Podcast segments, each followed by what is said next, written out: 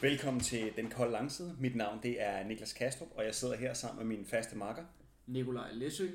Og i dag der skal vi snakke om tusind forskellige ting og sager, men de vigtigste højdepunkter, vi skal snakke om, Nikolaj, det er øh, Bartomeu, det er Juventus, det er Pep, og så er det, hvordan de europæiske ligaer ser ud, og hvad der kommer til at ske i resten af sæsonen.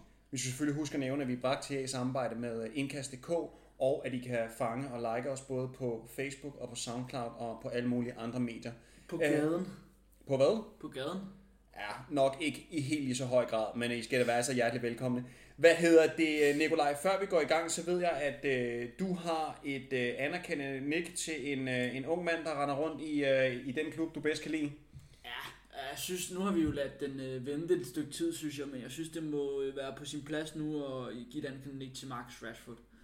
Øhm, han virker det til, nu har jeg ikke sat mig totalt ind i, hvordan øh, kronologien er, men han virker, det virker til, at han nærmest alene, eller i hvert fald uden ham, var det ikke lykkes, at servere frokostmåltider til engelske skolebørn, som, så vidt jeg har forstået, får eller beror deres daglige spise på, at skolerne leverer det her. Mm. Så når skolerne har været lukket i coronanedlukningen her, også i England, så har de ikke kunnet få mad, fordi familierne ikke har råd til det, fordi de alt andet lige lever, ja, hvad skal jeg kalde det, øhm, på et minimumspændt. Mm. Øhm, og øh, det problem, den frygt for familierne, øh, så han jo og købte ind på og, og gik forrest i kampen for at få skolerne til at øh, fastholde frokosten for børnene. Hvordan det så praktisk er blevet, jeg tror nok, de har været ude og udlevere det fra et afhentningssted centralt omkring i byerne, hister her. Øh, men det er Rashford, der er gået forrest i det, og han er så også nu blevet member of the British Empire, så Marcus Rashford MBE. Øh, er hans titel øh, nu, og i, i en alder af 22 år er han jo noget øh, længere end, ja, jeg ved nærmest ikke, hvem man skulle øh, sammenligne ham med på nuværende tidspunkt, men det er vanvittigt imponerende. Og samtidig så er han jo en fodboldstjerne. Øhm, igen i en alder af 22 år, en af de bedste og dygtigste engelske fodboldspillere, stadigvæk en af dem med det største uindfriede potentiale endnu. Og alligevel så laver han lige hat mod Leipzig på 15 minutter. Ikke? Altså han dribler som... Han dribler rigtig godt. Han har det med nogle gange at være lidt for svingende i løbet af en kamp. Øhm, han er djævelsk hurtig, og så losser han som en hest. Øhm, og det synes jeg ikke er, er for farvet at sige, er, øh, gør ham til en af Englands bedste fodboldspillere lige nu. Altså jeg tror sagtens, vi kan blive enige om, også med vores lyttere, at, øh, at uanset om man er farvet af Manchester United eller ej, så er Marcus Rashford en, en formidabel fodboldspiller. Men det, der er det interessante her, det er jo, at han allerede nu er i gang med at transcendere sin sport. Ja. Han er allerede nu i gang med at cementere sin position som en, som en person, der også når hans karriere er færdig, kommer til at være en markant figur i det engelske samfund. Mm. Om det så er, at han går ind i politik, eller at han kommer til at have en eller anden form for kulturelt fremtrædende rolle, øh, det skal jeg lade være usagt, men uden sammenligning i øvrigt, så så man det jo på, med David Beckham i sin tid, der havde selvfølgelig nogle andre motiver og en anden, øh, hvad kan man sige, en anden vinkling på tingene, men, men den her måde, at han kommer til at, at have en rolle og spille en rolle i det engelske samfund på, lang tid efter hans karriere er færdig. Det tror jeg, han er ved at lægge kimen til allerede nu. Altså han gør det jo allerede nu. Han gør det allerede nu, ja bestemt. Han, han drejer jo regeringspolitik hen i en retning for hans, hvad skal jeg kalde det, følger eller interessegruppe, mm. som kommer dem til gode. Altså, det, gør, det, det gør han lige nu. Og jeg synes, det er godt læst et eller andet sted, det her med, at det er jo svært at være uenig i, at man skal brødføde børn, der ikke har hvor familierne ikke har mulighed for at gøre det selv, fordi det der er hele pointen her, det er jo, at i den her sag, at familierne lægger jo deres økonomi op på, at skolerne brødføder børnene. Står for frokosten. Præcis, og, ja. og de her bitte små skred i økonomien gør jo netop, at de så ikke vil være i stand til at, øh, at gøre det selv. Eller levere aftensmaden måske, ikke? Altså, jo. Ja.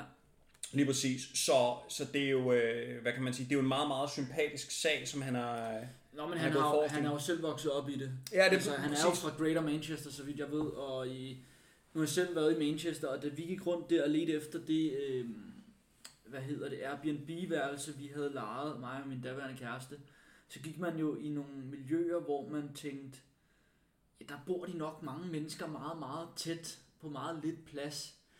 Øh, og de afledte tanker, der så kommer deraf, øh, er jo nok ikke, at det er et rigt samfund lige her. Øh, så de vil jo være ualmindeligt impacted af det, som covid-krisen, nedlukningen også har medført. Ikke? Mm. Øhm, og Rashford kommer fra de steder der. Kommer fra sådan et sted. Mm-hmm. Øhm, han levede det selv, ikke? Jo, jo, lige præcis. Og det er jo også derfor, at det er, hvad kan man sige, det er jo, det er jo både troværdigt, men det er jo også så meget desto mere sympatisk, netop fordi man kunne måske godt have... Jeg tror, det vil være en naturlig menneskelig reaktion at være meget, meget fokuseret på at sige, hvordan kan jeg selv, hvordan kan jeg løfte mig selv ud af det her? Men så ovenikøbet at have overskuddet til at sige, hvordan kan jeg give tilbage til det samfund, jeg kommer fra?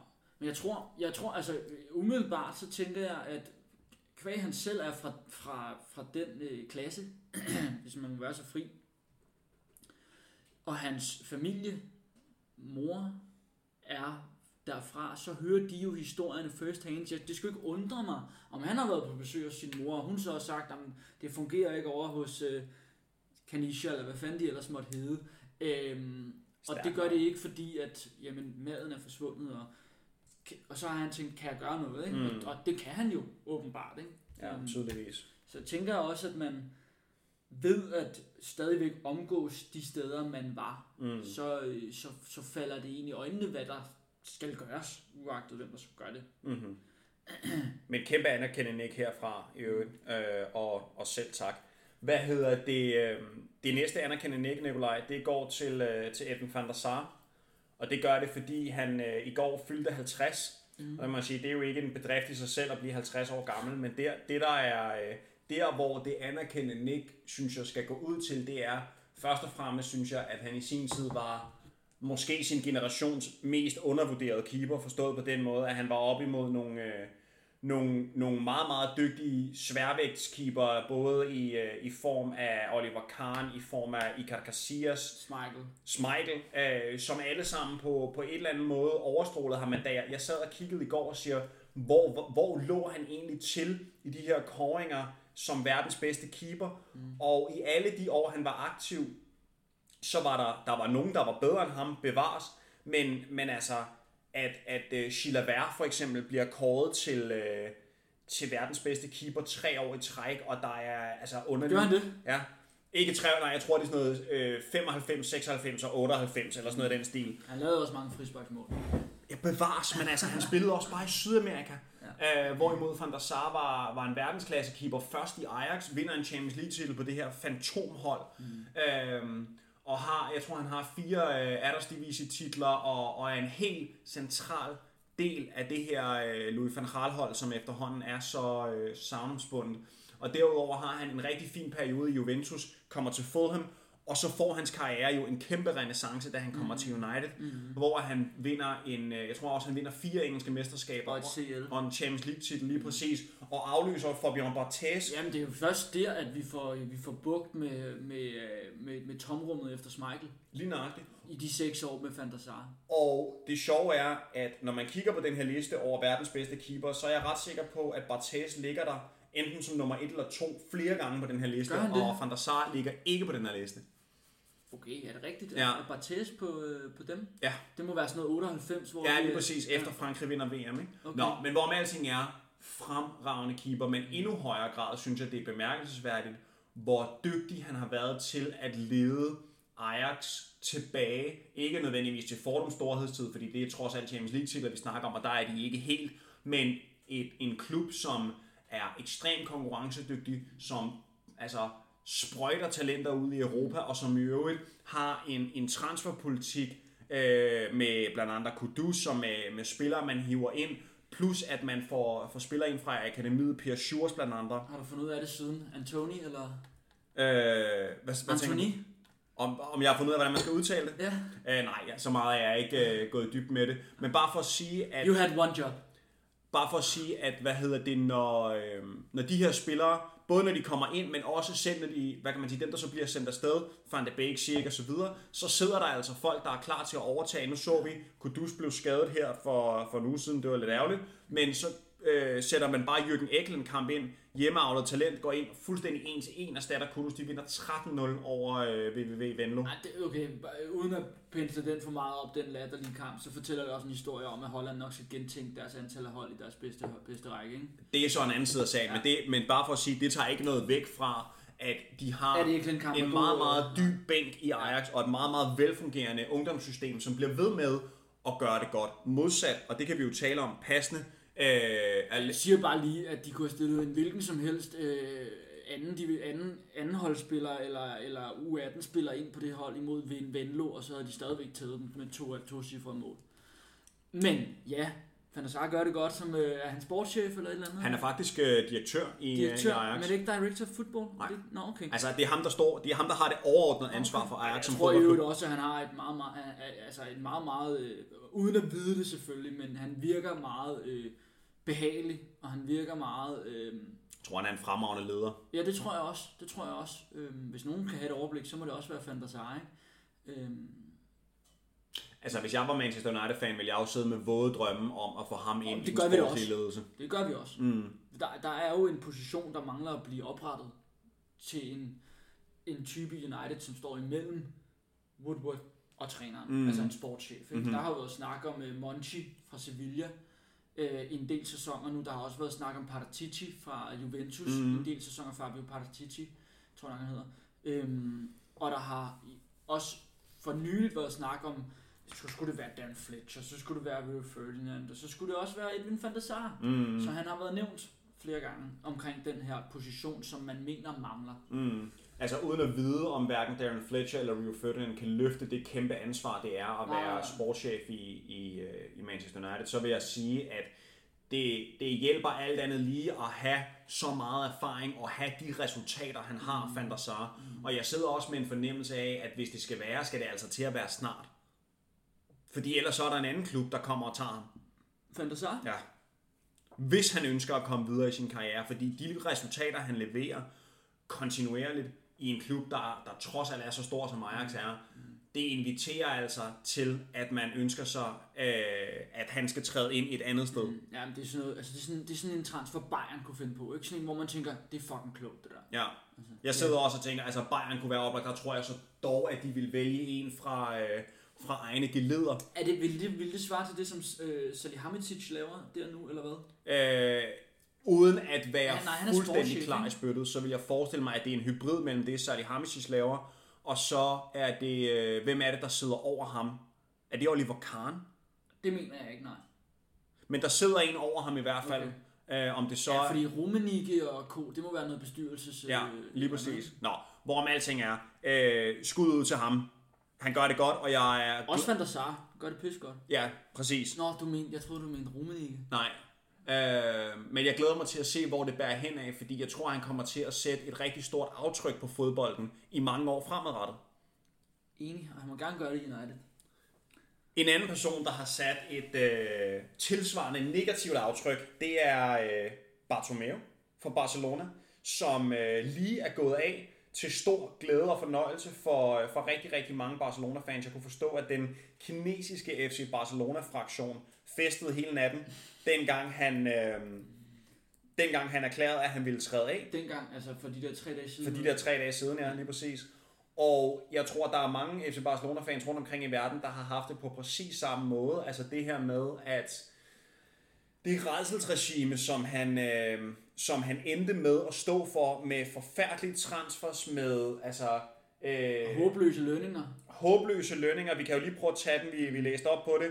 Øh, 150.000 pund om ugen til Rakitic, det tror jeg ikke, at der er så mange, der kan sætte en finger på i forhold til, hvad han har leveret til klubben I forhold til markedet. i forhold til markedet, men så til sammenligning 165.000 om ugen til Arturo Vidal, 220.000 til Usman Dembélé og 184.000 pund om ugen til Jean-Claire, hvad hedder han? Jean-Claire. Jean-Claire Todibo. Ja. Altså fuldstændig håbløst. uh, man har intet leveret, og, og, og hvis han skulle, hvad kan man sige, han blev hentet ind som en person, der skulle spille der skulle spille en rolle i bredden i FC Barcelona, mm. og, og det har han ikke været i stand til. Så det her med at give nogle fuldstændig ublu lønninger til nogle spillere, som langt fra har gjort sig fortjent til det, virker helt håbløst. De Man, smadrer jo dynamikken i en truppe. det ikke? smadrer Altså, dynamikken i en trup. Hvis vi ved det, så ved de det også. Præcis. og det gør også det gør det væsentligt sværere for La Masia-spillerne at komme ja. ind. Ja. Og samtidig har han, som, øh, hvad hedder det, jeg kunne øh, forstå, at Johan Cruyffs nevø havde været ude at sige, at de, de har ændret på øh, succeskriterierne i La Masia, hvilket de facto har gjort, at det har gjort det væsentligt sværere for spillere fra La Masia at komme ind på Barcelona-holdet. Altså det er jo så ham der, den tidligere målmandstræner, ikke? Var det ikke sådan noget Jo. Jordi Armando eller sådan Jo, noget? lige præcis. Hvad er det for nogle kriterier? Ved du, hvilke kriterier? Nej, nej. nej. nej. Det kunne jeg ikke læse ud af artiklen. Men det korte og det lange er, at ja, så har han jo så i øvrigt også gjort sig uvenner med Messi, og, og har været, øh, hvad kan man sige, på vej til at skubbe øh, alle tiders nok bedste fodboldspiller ud af, af den eneste klub, han nogensinde har spillet professionelt for. Og og gjorde sig uvenner med, han troede, hvad, hvad var det, han, han nægtede ham retten til et skifte i en coronakrise, hvor at den periode, hvor at den Messis ret udløb, var jo altså en nedlukningsperiode. Ikke? Mm, Og så gør man det over for den historisk største spiller i Barcelona. mm, Ikke bare i Barcelona, måske historiens største fodboldspiller nogensinde. Som man alt andet lige ville mene, man hvis man skulle give nogen i Barcelona en ordentlig afsked, så skulle det da for delen være Lionel Messi. mm. Og det er jo så en af de andre ting, vi kan komme ind på. Det er jo hele håndteringen af, hvordan mange af de største spillere i FC Barcelona er blevet sagt farvel til under Bartomeu. Ikke? Det er jo helt håbløst. Dani Altså, Alves. Sparta Suarez forleden. Tag Suarez, ja. Han, han sad og græd ved pressemødet, og han fik at vide på mail eller sms eller sådan noget, at du bliver lige solgt, ikke? ja. Hvad foregår der? Det er ekstremt uværdigt, og det samme kan man jo sige om Dani Alves, mm. hvor at han var ude og sprede rygter, Bartomeu, om at øh, der havde været, altså, at han var blevet uvenner med konen, og Nå, men Bartomeu havde jo, så vidt jeg ved, så har Bartomeu eller Barcelona-ledelsen hyret et eksternt kommunikationsfirma til at sprede øh, negative rygter mm. og gå i clinch med spillerne i pressen, så vidt jeg ved. Øh, så det ser ud som om, det kommer udefra. Mm. mm, What the fuck? man? ja, det er fuldstændig Altså, håbløst. Piquet har jo også været ude at adress- adressere det her, uden at sige det helt konkret, men at, at man som trup skal opleve sådan noget og finde sig i sådan nogle ting der, det ligger jo langt ud over forstanden. Mm. Og jeg tror, Piqué er jo, eller det synes jeg historisk, han har vist, at han er, han er en spiller, som helt sikkert står ved sine meninger, men han er Mm. også en spiller, som man skal, man skal trykke rigtig meget på maven, før man kan komme til at give, altså før han kommer med en reaktion. Ja, fordi han er, en, han er en klog person. Altså, en- den kloge person ved også, hvornår han skal tige stille, og det tror jeg egentlig, Pi- Piquet har gjort i, i en del år øh, under Bartomeu, og hvordan det er gået nedad. Også bare altså, nogle af de her milepæle, negative milepæle, som Roma-kampen og Liverpool-kampen. Ikke? Mm. Øhm, der har jeg også Barcelona, hvad hedder det, Bayern, hvad bliver kampen? Jeg kan ikke huske. Er det samlet 8-2, eller bliver den 8-2 på øh, Jeg mener, Allianz? det er altså- altså 8-2. Nej, det er, jo, det er det jo. Det er 8-2 8-2. i De spiller kun kampen. én kamp, ja. Nå, det er sådan, der. Så den Ja. bliver 8-2. Ja. Hvor man tænker, eller hvor Piquet, så vidt jeg husker bagefter, tænker, der, der skriver, siger, at der er noget helt galt, og det Mm. her er ikke Barcelona. Øhm, hvad var det, Suarez havde haft sø- 17 boldberøringer i den kamp, og 8 af dem havde været opgivninger fra midten af. Ikke? ja. Det man aldrig forestillet sig skulle ske for FC Barcelona. I hvert fald ikke i FC Barcelona siden 04.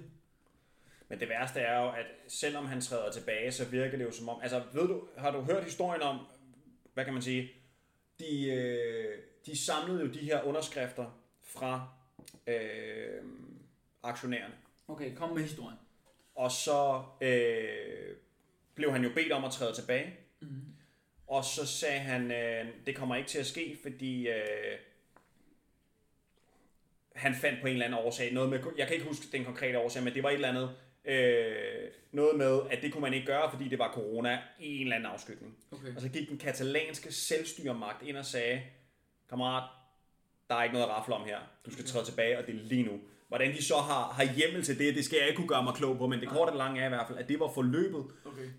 Øh, så det har været den højeste instans i Katalonien, Mm. Ja. der har tvunget ham til at, øh, at træde tilbage. Så det er, jo en, det er jo en abdicerende konge, som har gjort alt for at holde fast i magten. Fuldstændig. Altså stået med modhænger i hænderne, ikke? Og bare sagt, nej, fuck ja, yeah, mand, jeg skal ikke have noget. Nu skal han jo i retten. Var det ikke noget med Jo, lige præcis. Han skal jo stadigvæk i retten sammen med Sandro Rosell. Ja, Øh, I forbindelse med Neymar, i forbindelse med Neymar transfersagaen, ja. hvor de skal i retten Da i han kommer til Barca- skattesvig. Okay. Fordi Rosell bliver jo, han træder jo tilbage i forbindelse med Øh, er det med, i forbindelse med, at de køber Neymar i sin tid? Var det ikke i 14, han stopper, Rosell? Det mener jeg. Ja, mener, han var fra præcis. 10 til 14. Ja, præcis. Og det er i forbindelse med, at de køber Neymar. Okay. Og som jeg husker historien, så er det sådan, at i forbindelse med salget af Neymar, der er der også nogle øh, skattetekniske spidsfindigheder, der gør, at, øh, hvad hedder han, Bartomeu skal for retten. Så der står de der øh, i forbindelse med et indkøb og et salg, mm. øh, og skal have ham afsted. Altså det er... Øh, Jeg synes tit, man hører om noget med noget skattesvig i Spanien, skal være helt ærlige. Altså de der fodboldspillere. Var der også noget med Ronaldo? Jo, både Ronaldo og Messi har jo været involveret i skattesager i Ja. den ene, men altså der, ja, som vi, også, vi har jo, øh, det har vi jo snakket om tidligere, det her med, at det er jo svært at tro, tro at, øh, at de her spillere, som koncentrerer sig 100% om at spille fodbold, lige har haft overskud til også at skyde, snyde i skat. Altså der har jo været nogle rådgivere, som har været inde over, som i den, i den ene eller den anden omfang har rådgivet dem forkert. Jo, men det er jo en rådgivers opportunisme. Mm. Alt andet lige, så tror jeg ikke, at rådgiveren rådgiver forkert, men at rådgiveren rådgiver øh, med henblik på den største mulige øh, gevinst. Mm. Altså i den forstand, at man kigger ikke efter, hvor er du mest sikker på, at du ikke bryder loven, men hvor kan vi presse den til citronen. Ikke? Ja. Øhm, og der tror jeg da også, at staten eller dem, der anklager, går efter at sige, lad os lige få tjekket det her op. Altså, lad os lige finde ud af, at det her er en dominerende praksis, der skal være okay. Og hvis det er tilfældet, så vinder spilleren sagen. Hvis det ikke er tilfældet, så vinder staten sagen. Og så hvis, hvis staten vinder sagen, så er det jo ikke kun Ronaldo og Messi, det her ender ved. Så, så ryger det videre til alle de andre, der også gør det. Mm. Altså derfor, jeg kunne forestille mig, at det var at altså det er kransekagefigurer, man forsøger at statuere et eksempel med der for de store navne. Ikke? Mm. Men jeg kender ikke totalt til de skatteretslige ting i Spanien, det er klart, og jeg kender heller ikke specifikt til de der sager med, hvad det var, det drejede sig om. Det kunne jeg selvfølgelig godt lige have læst op på. Men øhm, det ville nok være en del af en større kabale, hvis det var at, altså en større, et større korthus, der mm. så ville vælte, øh, hvis hvis det var, at der blev dømt til fordel for statens øh, side, men du har da nok ret i, at det ikke er spilleren i sig selv, der går efter det, men spilleren er jo ansvarlig, og spilleren råd, øh, køber de her rådgivere, ikke? Altså, sådan er det jo. Mm. Men altså, hvis vi lige stikker termometeret ind i øret på den patient, der er FC Barcelona, så virker det jo til, at øh, de alt andet lige står med en, øh, en rasende feber stadigvæk. Altså, det er Ronald Koeman ved roret, det er syv point efter fem kampe. Det er en trup, der er... Øh, under genopbygning er nok det bedste Ja, ord, det tror jeg også. Og, og selvom der er nogle interessante spillere i Araujo, i øh, Pedri, i Ansu Fati, Trincao. ja, Trincao, hvad hedder han? Jeg vil kalde det Trincao. Ja, Er det okay. ikke brasilianer, når man er Trincao? Jo, øh, Nå, han er portugiser. Så ved jeg det ikke. hvad der end er tilfældet, så er der nogle interessante spillere, hister her, Frenkie de Jong også ikke mindst. Mm. Øhm, men der er også en masse spillere, som er øh, i slutningen af deres meget, meget gloværdige karriere, Piqué, Messi blandt andre. Mm. Øh, Bussi. Busquets, og der er, hvad kan man sige, der er også nogle spillere, der, der står lidt med et, eller andet, altså et ben, halvt ude og halvt ind ad døren. Ikke? Øh, Pjanic er lige kommet til, Usman Dembélé er på vej tilbage fra skadet, Griezmann, hvad skal der blive af ham? Braithwaite. Ja. Øh. Øh, altså, spidskompetencerne for Braithwaite øh, har sin ret ja, ja. i en trup. I en kamptrup. Bestemt. Hvorom alting er, så virker det som om, at det er, øh, det er for lidt smør ud over for meget brød, hvis jeg må bruge den metafor. Prøv lige at uddybe. øh, jamen forstået på den måde, at det er, det er en masse spillere, som til sammen jo har en helt ustyrlig mængde af kvalitet, men sammensætningen er forkert. Okay. Forstået på den måde, at der er mange spillere, der, der kan det samme. Der mangler, synes jeg, nogle, nogle, øh, nogle, nogle kompetencer. Altså, for mig at se, der mangler der en bølgebryder. Der mangler en... Øh, Men er det ikke det, som man et eller andet sted øh, kunne mene, at De Jong burde vokse ind i? De Jong var jo den, han var jo den der bølgebryder, så at sige, i, bar, i uh, Ajax. Øh, også boldflyttende bølgebryder, men mm. han er jo en, en hybrid af mange ting mm-hmm. som Def Midt. Han er jo ikke kun Casemiro-typen. Han er heller ikke kun Pirlo-typen, men han er jo det der inde midt imellem. ja. Det kan sagtens være, at han vokser ind i det. Han er der bare ikke endnu. Og, øh, og jeg synes, altså jeg misunder bestemt ikke Koeman, fordi presset er kæmpestort på ham. Øh, afhængigt af, hvem der vinder valget i FC Barcelona, så er han jo klar over, at han er der på lån tid. Ja, ja. Han er caretaker, altså det tror jeg lige så godt, vi kan sige med det samme. Ja, også fordi at, at vinde valget i Barca bliver jo ofte gjort med, ved at sige, hvem vil du hente? Præcis, og der er ingen... Altså, og når, når der er en af dem, der siger, jeg henter Xavi, jamen så... hej hej. Jeg tror ikke, at der er nogen FC Barcelona-fans verden over, som har nogen som helst indvendinger imod at se Xavi Hernandez ved roret i FC Barcelona. Hvorvidt han har de trænermæssige kompetencer, aner jeg ikke, men han slår mig som en intelligent person, og der er ingen tvivl om, at hvis vi tager udgangspunkt i hans, hans spillemæssige intellektuelle kapacitet, er der nærmest ikke nogen over eller ved siden af ham, mm. da han var bedst. Mm. Ja. Ja, bare lige for lige tilbage til øh, De Jong og, og balancen på holdet. Jeg kan sagtens se De Jong og, og Pjanic udvikle et sublimt markerskab. Mm. Jeg, sige. jeg selv roste ham jo også i vores seneste podcast, Pjanic. Øh, synes han er en, en god spiller. Det er lidt synd, at han, han bliver en del af en, øh, hvad skal jeg kalde det, en, en, en kryptisk handel. Mm. Øh, som stiller ikke sagt for meget. øh, og det er lidt synd, at han, øh, at det på den anden side også ses, at, øh, at Arthur ryger den anden vej, fordi så bliver han også en del af et tab for den klub, han kommer til. Mm. Og det stiller ham jo i et lys, hvor man tænker, at det ville jeg hellere have haft det andet.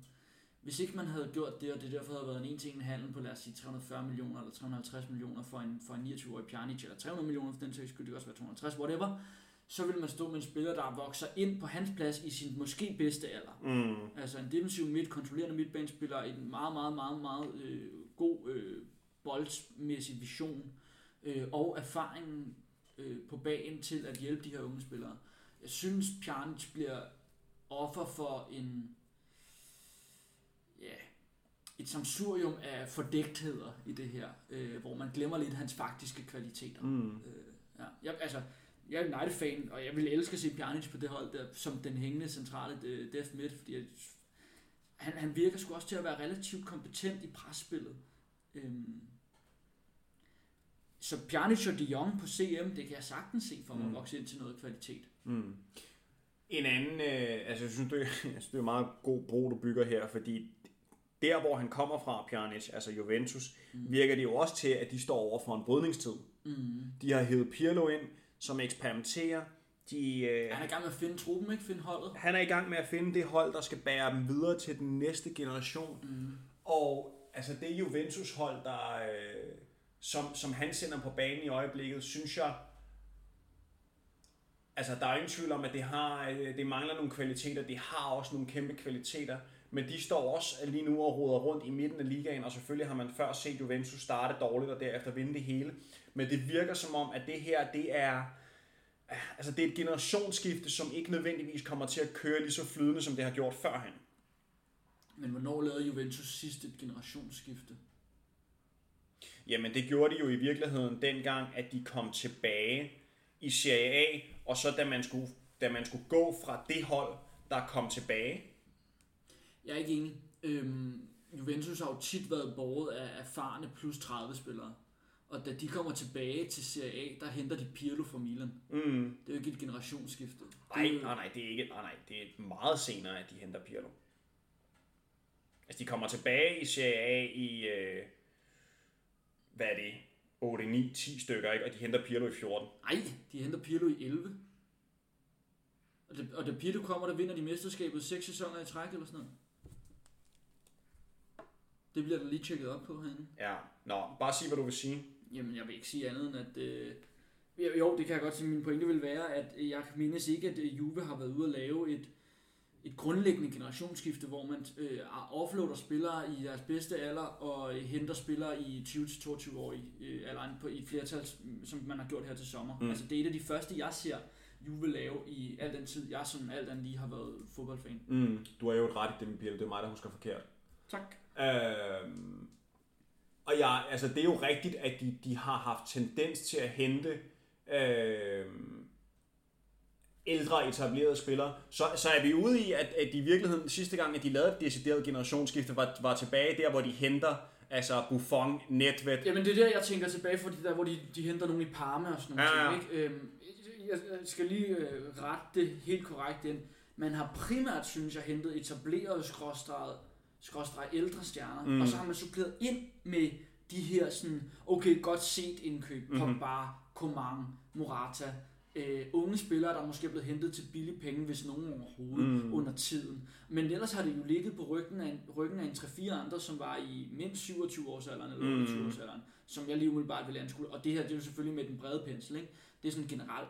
Øh, men i år, der har man jo både hentet, øh, hvad hedder han, Chiesa, og man har hentet McKennie, man har hentet Kulusevski, som er, hvad, i gennemsnit 21 år gamle, eller sådan noget den stil, ikke? Man har ved at få nogle yngre spillere ind, hvor du sagde en, hvad hedder han, Portanova deroppe Mm. foran, ikke? Der var også en fra Botta, ham ved jeg faktisk ikke, hvem er. Mm. Skal være helt ærlige. Øh, Demiral er en ung spiller, da han kommer fra oh, en anden Sassuolo, tror jeg det var. Øh, en anden øh, italiensk klub, ikke? Øh, det ligger selvfølgelig. Øh, men det der med, at man får mange ind på samme tid Mm. af unge spillere, det synes jeg er sjældnere at se Mhm. mm-hmm. i Juventus. Det er det helt bestemt også. Og spørgsmålet er om, altså, det er, jo, øh, det er jo meget usædvanligt at gennemgå et generationsskifte hver 20. år, hvis det er det, der er tale om, men, men så må man jo så nok også acceptere, at der er en regning at betale. Og den tror jeg også vil komme i den her sæson ved, at de måske netop nu ikke vinder Mm, mesterskabet. Og du sagde, hvad var det, du sagde? Fem kampe og hvad? 9 point mener jeg, det er. Okay, så to nederlag eller to sejre og tre uafgjort, det kan jeg ikke Ja, de har spillet en hel masse uafgjort, men det korte lange er i hvert fald, at de har, de har jo både en rigtig ung trup, og så har de jo også en uerfaren træner i meget på Andrea Pirlo, Mm. som altså var en rasende dygtig fodboldspiller, og som jeg tror, hvis man læser hans bog, tror jeg heller ikke, der er nogen tvivl om, at, at manden godt kan lægge to og to sammen. Mm. Øhm, hvorvidt det kan oversættes til at blive en dygtig træner, det aner jeg ikke. Mm. Øhm, men, der, men jeg forestiller mig, at han har stor opbakning fra den sportslige ledelse. Forestiller mig også, at han får lang snor. Og jeg kunne også godt forestille mig, at man i Juventus sidder med en fornemmelse af at sige, jamen, det kan sagtens være, at vi ikke nødvendigvis skal vinde råb og stup. Mm. Når det så er sagt, så har de jo en evigt agerig Cristiano Ronaldo, som altså på helt utrolig vis bliver ved med at være på toppen Ja, rent fysisk. og, og når det gælder, så er han der også. Netop. Øhm, så, og Dybala, som sæson efter sæson beviser, at han er hører til helt op i stjernerne. Ikke? Mm. Øhm, men der er også bare konkurrence i år. Milan gør det vanvittigt godt.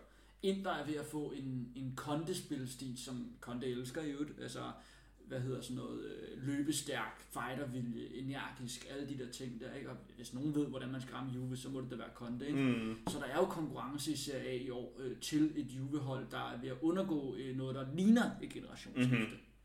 Fuldstændig enig, og hvis vi lige skal, hvis, hvad kan man sige, hvis vi skal bygge den bro helt færdig, Nikolaj, øh, hvis vi kigger på toppen af Serie A, altså top 5 hedder Milan, Napoli, Sassuolo, Inter og Juventus. Mm.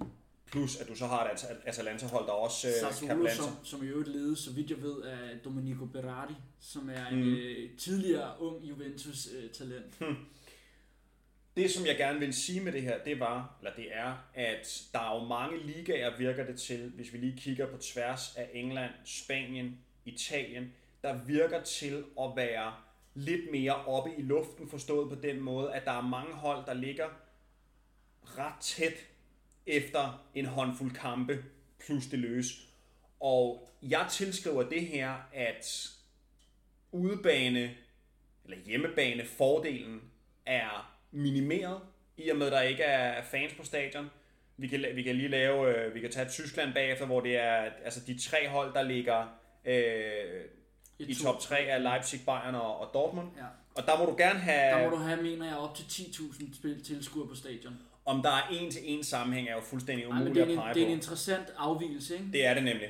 Det er lige præcis en interessant afviser. Hvis vi kigger på Superligaen, mm. har du også nogle underlige hold, der ligger i toppen. Øh, Ja, og der må du maks have 500 tilskuere, hvor, eller 500 mennesker til stede på stadion, hvoraf 250 cirka, eller 300 bliver tilskuere, hvoraf cirka 50% af dem bliver sponsorer, så der er meget lidt tilbage. Ikke? Mm. Det, der er pointen her, det er, at jeg tror, der er mange mesterskaber i den her sæson, som kommer til at være ikke billigt til salg, men hvor vi godt kunne få måske en lidt usædvanlig vinder. Vi kan få en usædvanlig vinder, vi kan få en ualmindelig usædvanlig top 4, Netop. top 6. I England lige nu top 5, den hedder, nu lægger jeg dem ikke efter, hvad hvem der ligger nummer hvad, men Aston Villa, Wolves, øh, hjælp mig lige her. Everton, Everton, Liverpool. Liverpool, er det den sidste, jeg har lyst til at sige Leicester, Jeg tror, det var Rane, ja. men det er i hvert fald tre ud af de fem hold, er jo nogen, hvor man tænker, der, du plejer at ligge i midten eller, eller i bunden, ikke? Jo. Altså Villa, der redder sig på, på sidste dagen sidste år, og sæsonen efter, jamen pludselig så ligger man op, hvis man vinder næste kamp, så ligger man nummer et efter Mm. seks kampe, ikke? Jo. Øhm, Ja, plus at Leeds også ligger, fuld, ligger helt oppe i toppen. Og så kan man jo tilskrive meget til Marcelo Bielsa, og de har også lavet nogle ja, interessante... Leeds ligger syv, ja. Det er Ja. rigtigt, ja. Så, så, så pointen her er, at der er, altså der, der, der er nogle underlige resultater. Der er nogle, un, nogle kampe, som udvikler sig lidt mærkeligt. Uh, vi har jo talt om det her. Jeg mener så selvfølgelig, at, uh, at Everton er langtidsholdbar. Det, det mener jeg stadigvæk mm. uh, til en top 4-5 placering. Men kigger man i Spanien, jamen, så er det Sociedad, der ligger nummer 1. Det er Cadiz, der ligger nummer 2. Mm. Uh, Real kan selvfølgelig komme op og ligge nummer 1. Men altså, Granada ligger fire. Granada ligger 4. Det er meget, meget usædvanligt. Og jeg glæder mig til at se, hvordan sæsonen ser ud, når vi når 20 kampe hen. Mm. Fordi er det her billede, der fortsætter, eller er det Første bare et januar. øjebliksbillede? Ja, 1. januar bliver sindssygt spændende. I hvert fald i, øh, især i øh, PL, hvor at du får øh, juleprogrammet gennem, mm. gennem, jeg har gennemført juleprogrammet. Ikke? Hvis Villa, Wolves, Leicester for den sags skyld, øh, stadigvæk ligger derop, Everton, efter 1. januar, lad os bare sige top 6, jamen så har du en eller anden verifikation på, at den her sæson er variationen fra alt det andet. Mm. Altså, det, er den, det er den sæson, hvor der er et trofæ. Det er nu, du skal vinde trofæet. Det er nu, du skal få din økonomi helt op at spille ved det, de gevinster, der måtte komme ved at vinde trofæet. Mm. Øh, det er nu, fordi når tilskuerne kommer tilbage, og du får de fordele, der er ved hjemmebanerne, du får de fordele, der er ved... Øh, ja, det, det måtte... Altså, Bournemouth, hvad, hvad er der plads til på Bournemouth? Er det 12 eller 20.000? Jeg kan ikke huske det. Der er jo, forskel, der er, der er jo plads til 75.000 på Old Trafford. Altså, det gør immer væk en forskel, om du har 75.000 eller 12.000 mm. økonomisk. Ikke? Men lige nu er der ikke nogen, der kan drage den fordel. Mm. Og det, det er noget andet, jeg synes er rigtig interessant, det er, hvis vi trækker en, øh, en pil længere ud i fremtiden og siger, at det her, det er, okay, først og fremmest, lad os nu antage, at det her, det er, at, øh, hvad kan man sige, det er en usædvanlig sæson, hvor der kommer til at være nogle usædvanlige tophold. Er vi så der, hvor at det er en decideret brydningstid i international fodbold, altså fordi man, hvad kan man sige, det økonomiske fundament bliver eroderet hos rigtig mange, fordi man mangler alle de her øh, indtægter, så, så, så meget mere af det kommer til at bero på, øh, hvad kan man sige, på, på præmiepenge til dels, men især på tv-rettigheder, hvor man, man alt andet lige vil, vil fokusere mere på dem, der ligger i toppen, og mm. man får den her Champions League, øh, altså pose af guld, havde han sagt, mm. øh, for nogle måske lidt usædvanlige hold. Altså lad os nu bare sige som et helt tænkt eksempel, at Cadiz ender som nummer 2-3 stykker i Spanien, og skal spille Champions League med Jen- Jens Jønsson mm. øh, næste år. Hvad kommer det til at gøre på lidt længere sigt? Altså ender vi med at se, at der bliver rykket rundt i hierarkiet mm. i international fodbold? Det kommer til at være sindssygt interessant at se. Ikke at jeg nødvendigvis tror det, men det kunne godt være en af de uforudsete konsekvenser af alt det her, hvor man siger, så skal vi altså lige pludselig Ja. begynde at se, øh, se på nogle andre tendenser. Nå, men hvis vi, skal, hvis vi skal kaste lidt større perspektiv på hele den her periode, så har coronanedlukningen jo medført, at der er rigtig mange, tror jeg, der både øh, som juridiske personer, altså derfor virksomheder, og personlige mennesker, øh, føler sig kastet lidt op i luften som to øh, terninger, og vi ved ikke, hvordan det lander endnu. Mm. Øh, sådan tror jeg, der er rigtig mange, der står i, enten ved, at de, må, de mister et job, øh, skal skifte jobs, eller øh, der er et eller andet med familien, eller der kan være, også bare være sygdommen, whatever. Og så virksomhederne, som tænker, jamen, det marked, jeg plejer at sælge til, de må lige nu ikke gå ud. Mm. Nu tager jeg bare nattelivet. Øh, det marked, jeg plejede at, øh, at sælge til, altså de må ikke lige nu komme på mit stadion. Mm-hmm. Så hvad gør jeg? Så der er jo øh, både det her, det brydningsmæssige i, hvordan får vi økonomien til at leve, og økonomien til at leve betyder jo, hvordan får vi beholdt de her arbejdspladser. Men også det næste, som du, ret, som du rigtig nok øh, pointerer, vi skal holde fast eller holde øje med. Hvad bliver konsekvenserne af det her for det sportslige? Mm. Altså entire det sportslige. Betyder det, at der er en chance for, at Cardis overtager Valencias position for Mm. eksempel i, øh, i Spanien? Valencia, som ikke er en særlig godt drevet økonomisk klub, så vidt jeg ved. De, de, de har i hvert fald måttet afgive en Dani Parejo over det her. Ikke? Øh, og der var flere spillere hvor, gennem sæsoner, hvor man har tænkt, hvorfor, altså, hvorfor bygger Valencia ikke det her bedre op? Rodrigo til Elite. Der har været mange spillere, også bare gennem tiden. Ikke? Mm. Øhm, I England, altså, nu er der selvfølgelig tv-pengene i England er relativt, så- altså, der, der, der er mange penge til bundklubberne også. Mm. Øhm, men du har ret i, at når, altså en konsekvens af, at stadionindtægterne falder, som jo er det, det hvad kan man sige, det, det øh, nogenlunde forudsigelige niveau af pengeindkomst per uge, når det, når det fjernes så beror man mere på de der salgvandsindsprøjtninger, som tv-penge og øh, præmiepenge er, ikke? Mm. Øh, muligvis også merch, som jeg lige fik nævnt. Og hvad betyder så det, når man så ikke får præmiepenge, fordi man ikke lykkes i den her Mm. sæson? Så svinger det endnu mere, ikke? Mm-hmm. Hvad har du så tilbage af midler? Det vil sige, at hullet imellem top og bund oven på den her sæson kan blive større. Altså det kan, blive, det kan accelereres. Mm. Mm. Og der taler vi ikke nødvendigvis om den top, der er lige nu. Altså de top Mm. 6 klubber, vi taler om. Men derimod de top 6, der ender i top 6 mm-hmm. Mhm. i den her sæson. Ikke? At de kan indhente noget, skrådstræk stikke endnu mere. Ikke? Mm. Øhm, det er i hvert fald interessant at kigge på den effekt af den her øh, krise. Jeg tror også, vi vil se, at øh, effekten af god kontra dårligt ledet klubber vil forstørres. Okay. Altså, du kan virkelig vinde meget, hvis du er en veldrevet klub, som har styr på din lønstruktur, hvis du har styr på, øh, hvad kan man sige, hvis du er robust over fra udefra kommende faktorer, og det kan vi ikke se endnu, Mm. men det tror jeg, vi kommer til at se på længere sigt, og det er også derfor, jeg Det er jo det hele i, hele, i hele markedet. netop Ja, ja. og det er lige præcis, og det er præcis derfor, jeg hiver den frem og siger, på det, fra det ledelsesmæssige perspektiv, vil der altså være nogle klubber, hvor det bliver meget åbenlyst, at den måde, de har været drevet på indtil videre, tage Barcelona, ikke vil være langtidsholdbart. Et konkret eksempel ville være, har du gæld i dit stadion, eller har du betalt dit stadion ud? For Hvis du har eksempel, gæld i dit stadion, så skal du fortsætte med at betale det gæld i, gæld i dit stadion. Men de klubber, der har betalt deres stadion ud, eller ejer deres stadion, de, skal, de har ikke den udgift. Mm. De er bedre konsolideret. ja, helt bestemt. Og det er bare et konkret eksempel på, hvordan, det bliver opmærk- hvordan man bliver opmærksom på, hvor godt drevet, hvor godt ledt en klub har været ja. op til det her. Ikke? Fuldstændig. Eller hvor, hvor, godt, hvor godt struktureret og finansieret de er lige nu. Nikolaj, vores sidste, den, det sidste emne på vores spiseseddel, det er, at øh, jeg forestiller mig, at en helt konkret effekt af alt det her, som jeg synes allerede, vi er begyndt at se kimen til, det er, at der er en meget profileret træner, der ikke overlever øh, til marts Mm. i sit trænersæde, ja. Vel at mærke. Øh, jeg tror nok, nu nok, han skal overleve øh, krisen. Ja. Hvad hedder det? Men det er jo øh, Josep Guardiola. Ja. Jeg tror, han er færdig i City. ja. Om meget, meget kort tid. Hvad tænker du? Hvorfor? Jeg tænker, at han har fejlet i forhold til at vinde Champions League. Mm. Han har fejlet i han har fejlet på nogle parametre i forhold til trupopbygning. Han har fået lov. Han har nærmest fået en blankocheck af ledelsen. Og det til trods har han ikke været så dominerende, som man kunne håbe. City har været rigtig dygtige i to sæsoner. De har også været svingende. De har ikke helt leveret det, som jeg forestiller mig, man tænkte, at de ville være i stand til. Og helt afgørende, så har de slet ikke været i nærheden af Champions League-trofæet. Mening. Og derfor kommer han ikke til at overleve.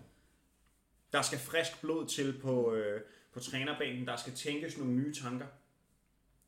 Ja, ja, 100%. Og jamen, jeg har ikke noget at være uenig i. Det er lidt det samme, den samme sang med Kalifen, ikke? På, Ja. på øh, Parc de Prince. Nej, hedder det Parc de Prince? Jo, gør det ikke det? Ja.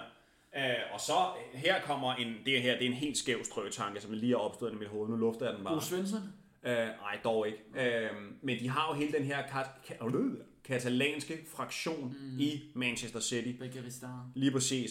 Og der kunne man jo måske godt forestille sig, at, øh, hvad hedder det? At det er hele sækken, der ryger, eller hvad? Ja, lige præcis, at man simpelthen skyller babyen ud med badevandet og siger, nu skal vi ikke længere have det her. Lad os prøve med noget andet. For eksempel en hollandsk fraktion. Okay. Øh, og så kunne man jo tage, Ajax, eller hvad? så kunne man, så kunne man passende tage Edwin van der Sar Det ind, kommer ikke til at ske. som, Det øh, City, vi taler som om. sportlig ledelse. Det kommer ikke til at ske. Du tænker, at det kommer ikke til at ske, fordi man ikke vil gøre det kloge, eller hvad tænker du? Det kommer ikke til at ske, fordi Van der Sar siger ja til City. Nej, det håber jeg ikke. Jamen, det gør han ikke. Altså, jeg ved, jeg, der handler det ikke om oliepenge, der handler det om United. Jeg vil håbe, det er sådan. Men jeg vil ikke udelukke det. Okay. Ej, så må du skulle lige komme med et andet, med et bedre bud på, på bordet om hvem eller hvad, der tager over i City. Øhm, det skulle i højere grad være en type som Nagelsmann, som vil være interessant for City i den forstand, at man vil have den mest hippe træner. Mm. Altså det Altså der... uagtet de taber 5-0, så er han jo stadigvæk sindssygt øh, både profileret, men også interessant fodboldmæssigt. Helt sikkert. Det er, det er der ingen tvivl om, man er. Og man kan sige, hvis, hvis Pep har været øh, nogen som helst indikator, så kan man sige, at det der taler for Nagelsmann, det er, at ledelsen i Manchester City i hvert fald ikke går op i, hvordan deres træner er påklædt. Og det er jo noget af det, der taler for Nagelsmann, fordi Gud, hvor skal man lede længe efter en mand, der klæder sig så dårligt, som han gør. Synes du, det er dårligt klædt? Jamen, du jeg- så kampen, du så hans... Øh, Jeg så nok af kampen i hvert fald til at danne mig et billede af, at hans, øh, hans hvad hedder det, vedkommende, som klæder ham på, skal have en ordentlig overhaling. tror ikke, det er ham selv. Ja, det vil jeg ikke håbe i hvert fald, men øh, nå, hvorom alting er, så trænger han til en stylist. Mm. Øh, ikke at jeg skal gøre mig så vanvittigt klog på det, jeg synes bare, at altså, det der, den der øh, James Bond skurk herremåde, den, er, øh, den skal han pakke sammen, mm. hvis han skal være træner i Premier League, ellers så kommer han til at skulle høre på meget fra den engelske det, presse. det gør han nok helt sikkert. Det er rigtigt. Det vil der være, det vil der være en vis kritik af. Ja. Men altså City i den her sæson, når du siger det der, så du tænker ikke, det kommer til at gå godt. Tænker ikke, det kommer til at gå godt. Jeg tænker, De man, ligger, de ligger nummer 12 lige nu, eller sådan Ja. noget, det er 5-6 kampe. Og nu skal man jo passe på ikke at blive, for, at blive forblændet af øjebliksbilleder. Mm. Men jeg tror ikke, at det, altså jeg tror ikke, at de ender som nummer 12. Mm. Men jeg tror heller ikke, at de øh, kommer til at være i nærheden af titlen. Nej. Og jeg tænker, at der er, der er ved at opstå noget utilfredshed med den sportslige ledelse, og jeg tænker, at det både er, øh, altså det er fra sportsdirektøren og ned til træneren, og jeg forestiller mig, at man skifter hele den pakke ud. Mm. Om man så skifter det ud med en helstøbt pakke et andet sted fra, eller om man siger, nu, nu kunne vi godt tænke os at øh, få en person ind, lad os bare sige Hadisamičić, for at tage et eksempel. Ja. Vi kunne godt tænke os, at det skulle være Så parken, Salihamidzic og Flick. Nej, nej, det er, der, det er netop Nå, det, jeg okay, siger, ja, at man, så tager du en sportslig leder fra et sted, okay. du Okay. tager en træner fra et andet sted for at prøve Ja. at skabe noget synergi der. Ja. Øhm, men altså simpelthen for at få tænkt nogle andre tanker, for at få tænkt... Udfordret hinanden internt. Lige præcis, lige præcis. Øhm, sådan så du har altså en tysk-italiensk eller en tysk-spansk kombination, eller, øh, eller noget helt fjerde. Men jeg kunne sagtens forestille mig, at det er, det er nogle af de baner, man begynder at tænke i. Øh, det vil jeg i hvert fald gøre, hvis det var mig, der sad i Citys ledelse. Gud forbyde det. Mm. Øhm, men jeg Der tror, er du ikke kom, til salg. nej, jeg tror, vi kommer til at se et Manchester City, som, som kommer til at se meget anderledes ud, end det har gjort de sidste fem år. Fra marts af, sagde du? Ja, fra næste sæson. Altså, jeg tror, at man stille og roligt begynder at lukke du ud. sagde, han var der ikke efter marts. Jeg tror, nej, jeg tror, de ender med at fyre ham øh, på et eller andet tidspunkt, fordi han, Hen altså, over julen. ja, resultaterne kommer til at blive så dårlige. Altså, han får ikke rettet op på det her. Nej. Der er jo noget, der er et eller andet, synes jeg, øh, interessant ved, at hele Citys konkurrencemæssige derute, derute, det er stærkt ord for det, men i hvert fald i nogen grad, altså afmatning, mm. er sket lidt sammen parallelt med Agueros øh, fjernelse for holdet, skråstrejs, svigtende form. Mm. Altså talismanden. Og jo, men det, jeg tror også, det hænger sammen med, at, at David Silva er væk. Okay. Det synes du jeg tænker, ikke, man den har været en større en at sluge end... Øh... Jeg ved ikke, om det har været større, men når du kigger på at sige, de, de spillere, der har båret Manchester City de sidste 8-10 sæsoner, David Silva, Sergio Aguero, øh, Vincent Kompany, Ja, ja. Jaja, ja, de er alle sammen væk. Mm. Øh, de, altså alle de her kulturbager, så er jeg med på, at man stadigvæk har nogle vanvittigt dygtige spillere i De Bruyne og Bernardo Silva osv., mm. men jeg tror, når vi taler om kulturbager, mm. så mangler der en, Stamme. ja, der mangler en stamme på holdet. Altså på, på, øh, på øh, centralforsvar lige nu i dag stærkeste opstilling. Hvad hedder han? Laporte og øh, Ruben Dias, ikke? Det er jo mm. Nærmest FM-spillere, ikke? Så er der Ederson. Men Mon, de har ikke slået igennem venstre, venstre døren. Ikke endegyldigt. Ikke, nej, på ingen måde, synes jeg. Slet ikke som, hans, øh, som han var skrevet op til, som vi også bidrog til. Altså vanvittigt fed spiller, ikke? Han har også været pladet af skader. Bevares. Så er der Walker, som du ved, hvad du får, men du får ikke god indlæg. Altså lad mig sige det sådan. Fin spiller, men, men ikke en spiller, du kommer tæt på at vinde Champions League med. Og Stones har ikke slået til, og så er der Erik Garcia, som ser spændende ud. Ja, bestemt. Så er der Fernandinho, klassespiller. Han er vokset fuldstændig ind i det. Øh, jo, han, er bare ved at blive gammel nu. Ja, jeg skulle sige, han er jo faldet lidt i niveau, og ikke? så er der Rodri, som ikke er slået til endnu. Fuldstændig. Heller ikke endegyldigt. Han falder lidt, i, han falder lidt igennem, når, han, når det rigtig skal gøre ondt. Ikke? Jo, Øh, Gündogan skal ind, virker det til at overtage Silvas rolle. Sådan, sådan, sådan læser jeg hans opstillinger på, i denne sæson. mm, med De Bruyne, og det øh, kommer der ikke nok kreativ bevægelighed Mm. øh, fra. Foden har han lagt op i tremandsangrebet, skorstræk ud på kanten, hidtil, øh, eller op i tomandsangreb, hvor han så har lagt den off midt i en 4-3-2-1, øh, 4-3-1-2. Og det virker lidt underligt, fordi Foden burde være Silva-aftageren mm. fra day one.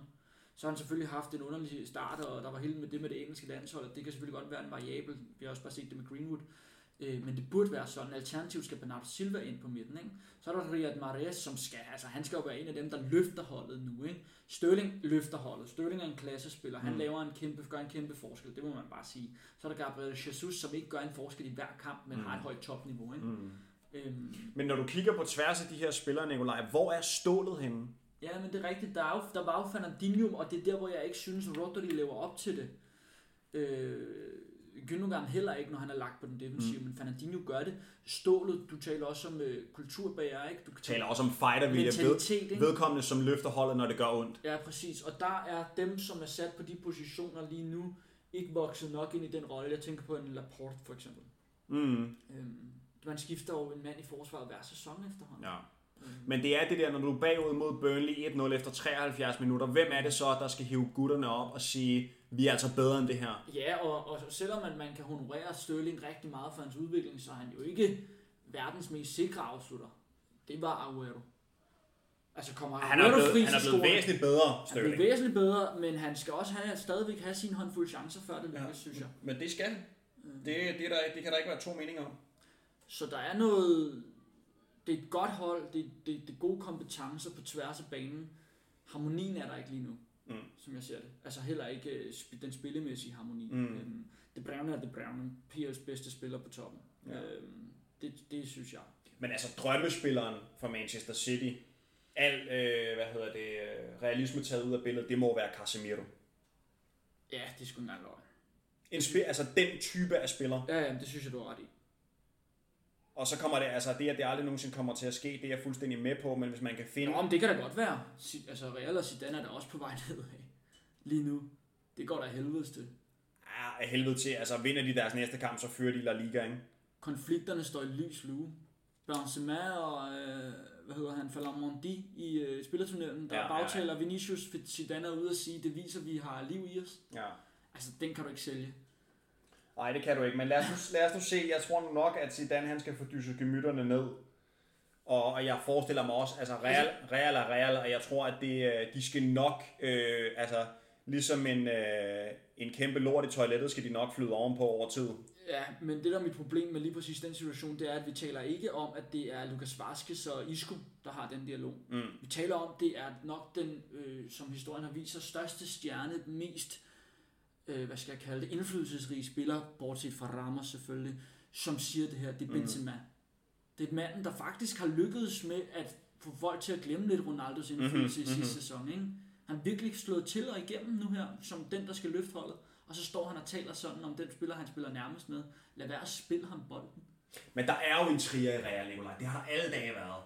Der har alle dage været folk, der er utilfredse, og medierne kører på, og træneren er dårlig, og altså selv, med, selv da øh, Vicente Del Bosque var træner, var der jo også, øh, altså, Nej, det synes jeg, der, synes jeg, du, der synes jeg, du smører for tyk på.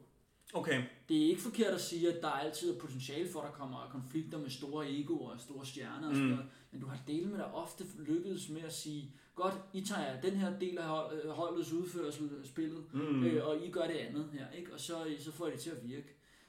Vi ser en spiller, en stjerne, viseanføreren, stå i midten af en kamp, en CL-kamp, hvor de bagud, så vidt jeg husker, 2-0 i halvlejen, Mm. og siger til venstre bakken, der spiller bagved den spiller, han omtaler om, lad være at spille ham bolden. Mm. What? Ja, men jeg, altså, der, der kan jo ikke være to meninger om, at det er, det er helt forkert. Jeg siger bare, at det er ikke, altså, det er jo før sket, at der har været kur på tråden i Real Madrid. Og det er før set, at det, der har måttet løse det, er konsekvenser. Mm. Altså, vi, for mig at se, så er det, øh, som jeg lige sagde, vil, jeg vil ikke løfte særlig mange øjenbryn, hvis det var to ikke profilerede eller ikke indflydelsesrige spillere. Mm. Du ved, de må tage sig sammen, og så må de sidde ude for holdet i fire, fire kampe. Vi taler om viseanføren. Ja. Altså jeg vil sige, jeg har så meget tiltro til Zinedine Zidane og hans mandskabsbehandling, at han tager en kærlig snak med Benzema på fransk. Øh, de, jo, de har jo endda samme øh, etniske baggrund, de er begge to fra Algeriet. Ja. Øh, og så, øh, så kan det godt være, at han lige skal ud og, og kokse på sidelinjen i, øh, i en kamps tid. Der skal Benzema. noget, du siger, der skal noget etnisk rationalitet på banen der. Ja, altså så må de skulle øh, tage en mudderbrydningskamp, eller, eller hvad der skal til. Hvordan man løser sagerne. Hvordan man løser sådan noget, ja. Øh, Stik hinanden nogle flade, jeg ved det ikke. Men i hvert fald så, hvad hedder det... Øh, det skal de nok få løst. Altså, det, det, jeg, jeg tror ikke, at man skal... Okay, lad os vende tilbage til den med Casemiro så, ikke? Fordi alle spillere kan jo få brug for luftforandring eller nye udfordringer. Mm. Jeg ser det ikke som usandsynligt, at Casemiro vil til England en dag. Han vil eje midtbanerne derhen. Det vil være super interessant at se. Makalele om igen jo. Bedre fysisk. Ja, altså bedre større, mener jeg. ja, ja, præcis. Og måske Bedre skud. endnu mere skræddersyet til Premier League. Præcis, fordi han laver også mål fra Ja, midten, ikke? ja. Han var faktisk gammel angriber, dengang han spillede. Ja, men det er rigtigt. Det har du sagt øh, 40 gange, tror jeg, i denne podcast. Nej, jeg har sagt det to gange. Okay, fair nok. Med de ord er det blevet tid til at lukke den kolde langside for denne gang. Tusind tak, fordi du lyttede med. Gå ind og fang os på Indkast, Facebook og SoundCloud og giv os en anmeldelse på iTunes, hvis du føler for det. Mit navn er Niklas Kastrup, og jeg har præsenteret for jer i samarbejde med Nikolaj Læsvig. Tusind tak, fordi I lyttede med. Vi høres ved.